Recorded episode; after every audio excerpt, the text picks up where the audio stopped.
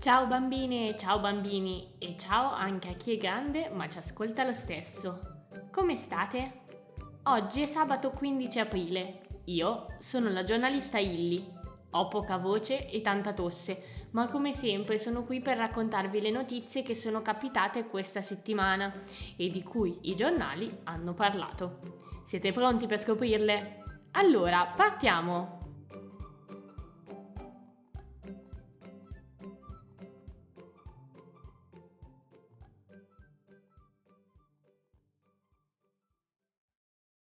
Gli orsi spaventano il Trentino. Andrea Papi era un ragazzo di 26 anni, appassionato di corsa tra i boschi di Caldes, il paese del Trentino in cui abitava.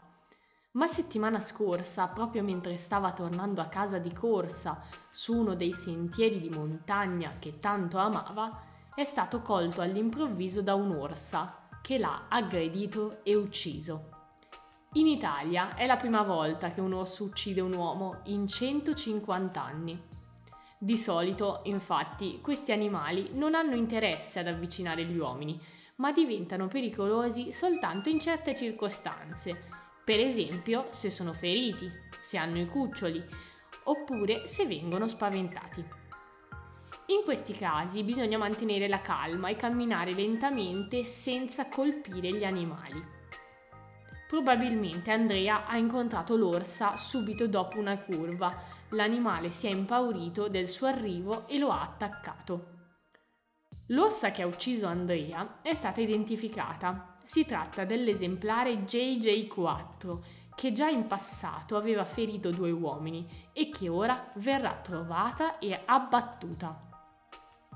La vicenda però ha acceso i riflettori sul problema degli orsi in Trentino più in generale Alcuni sono dispiaciuti della morte di Andrea, ma dicono che si tratta di un incidente e che di norma gli orsi non sono violenti.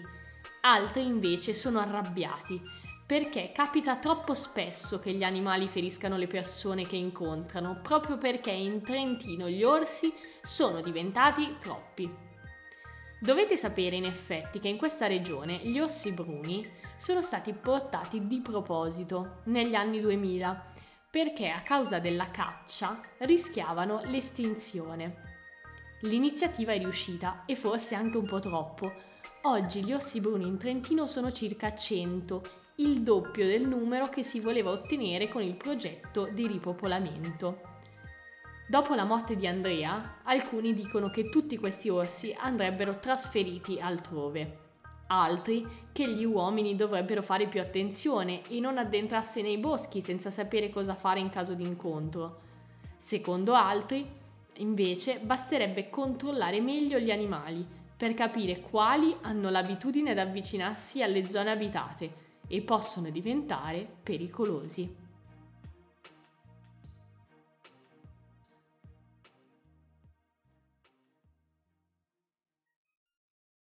Fuga di notizie. Dai faldoni degli archivi della difesa americana sono sfuggiti documenti top secret che sono stati pubblicati online. I documenti sono circa 100 e riguardano la guerra in Ucraina.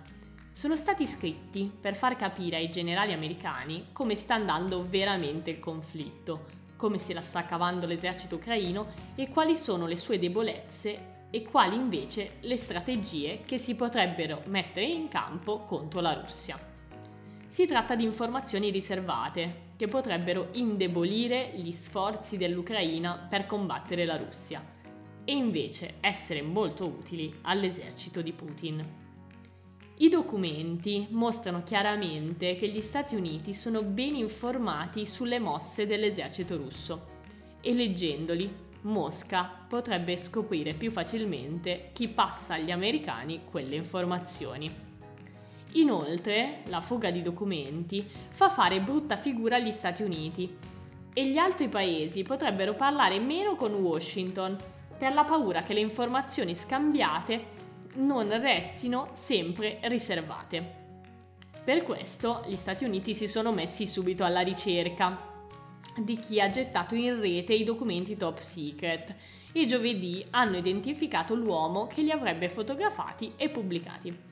È una persona che lavora nel reparto dei servizi segreti dell'esercito, che avrebbe postato le immagini per la prima volta su Discord, un sito popolare tra gli appassionati di videogiochi, da dove poi si sono diffuse su altri social media e siti web.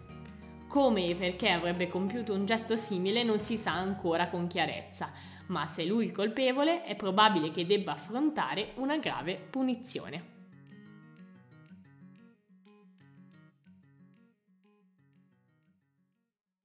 Direzione Giove. Questa settimana ci sono notizie spaziali Venerdì, infatti, dalla base di lancio di Kourou, nella Guyana francese, la sonda JUICE è partita verso il pianeta più grande del Sistema Solare, Giove. Per arrivare a destinazione JUICE ci metterà 8 anni e quindi da lei non avremo notizie prima del 2031. L'obiettivo della missione, che è la prima che riguarda Giove organizzata esclusivamente dall'Agenzia Spaziale Europea, è studiare tre delle lune che ruotano attorno al grande pianeta.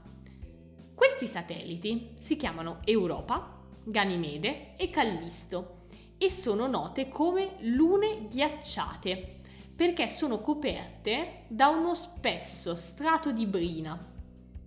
JUICE le sorvolerà e poi, con gli strumenti di precisione di cui è dotata e che sono stati realizzati anche in Italia, farà misurazioni, video e mappe che spedirà sulla Terra, sfruttando la grande antenna alta 3 metri con cui è equipaggiata per comunicare. Secondo gli scienziati, sotto alla crosta ghiacciata potrebbero nascondersi veri e propri laghi di acqua liquida e forse anche qualche piccola forma di vita, delle dimensioni di un batterio, che vive sul pianeta o vi ha vissuto migliaia o miliardi di anni fa. Dal 2034 JUICE si concentrerà su Ganimede, la luna più grande di Giove, e per quasi un anno le ruoterà attorno, per studiarla da vicino, fino a schiantarsi su di essa e concludere, letteralmente con il botto, la sua missione.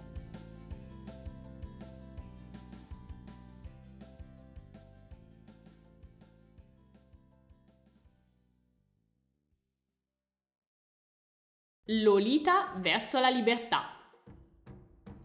Questa è la storia di un'orca chiamata Lolita. Lolita è nata nel 1966 nell'Oceano Pacifico, dove questi grandi cetacei bianchi e neri abitano in gran numero. Anche se sono una specie in via di estinzione, le orche sono da sempre nel mirino dei cacciatori e vengono catturate per finire negli acquari e nei parchi marini. Questo destino è toccato anche a Lolita. Quando aveva solo 4 anni è stata separata dalla mamma e dai sette fratelli. Poi è stata addestrata dall'uomo ed è diventata l'attrazione numero uno del parco marino di Miami, negli Stati Uniti. Per 53 anni ha saltato e fatto piroette per far divertire i visitatori, ma ora potrebbe essere liberata. Ormai Lolita è anziana e non riesce più a eseguire i numeri di una volta. Quindi il parco di Miami ha deciso di dare ascolto all'Associazione difesa degli animali che da anni gli chiedono di liberare l'orca. Restituire un animale allo stato selvatico, quando ha vissuto molto tempo tra gli umani, però non è facile. L'orca deve imparare di nuovo a nutrirsi da sola, ritrovare il senso dell'orientamento e la capacità di proteggersi dai predatori, tutte abilità che secondo i veterinari Lolita impiegherà due anni per acquisire. Quando finalmente tornerà nell'oceano, Lolita potrà anche cercare la sua famiglia. Durante i suoi primi quattro anni di vita, l'orca ha imparato a riconoscere la voce della mamma e dei fratelli e potrebbe mettersi sulle loro tracce per riabbracciarli.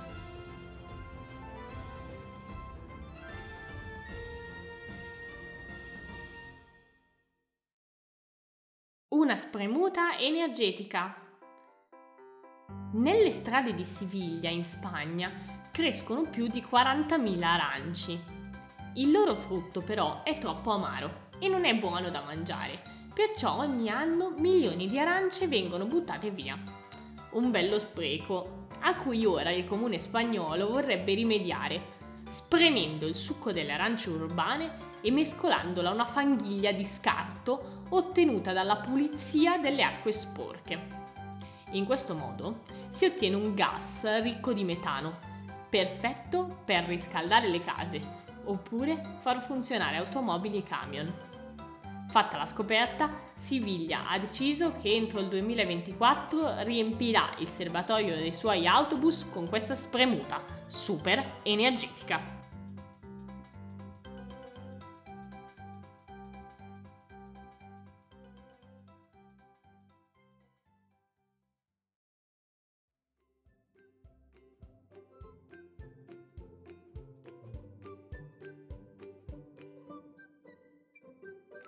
E con questa notizia salutiamo anche questa puntata delle notizie della Illy. Ci sentiamo come sempre sabato prossimo per un nuovo episodio insieme. Ciao a tutti!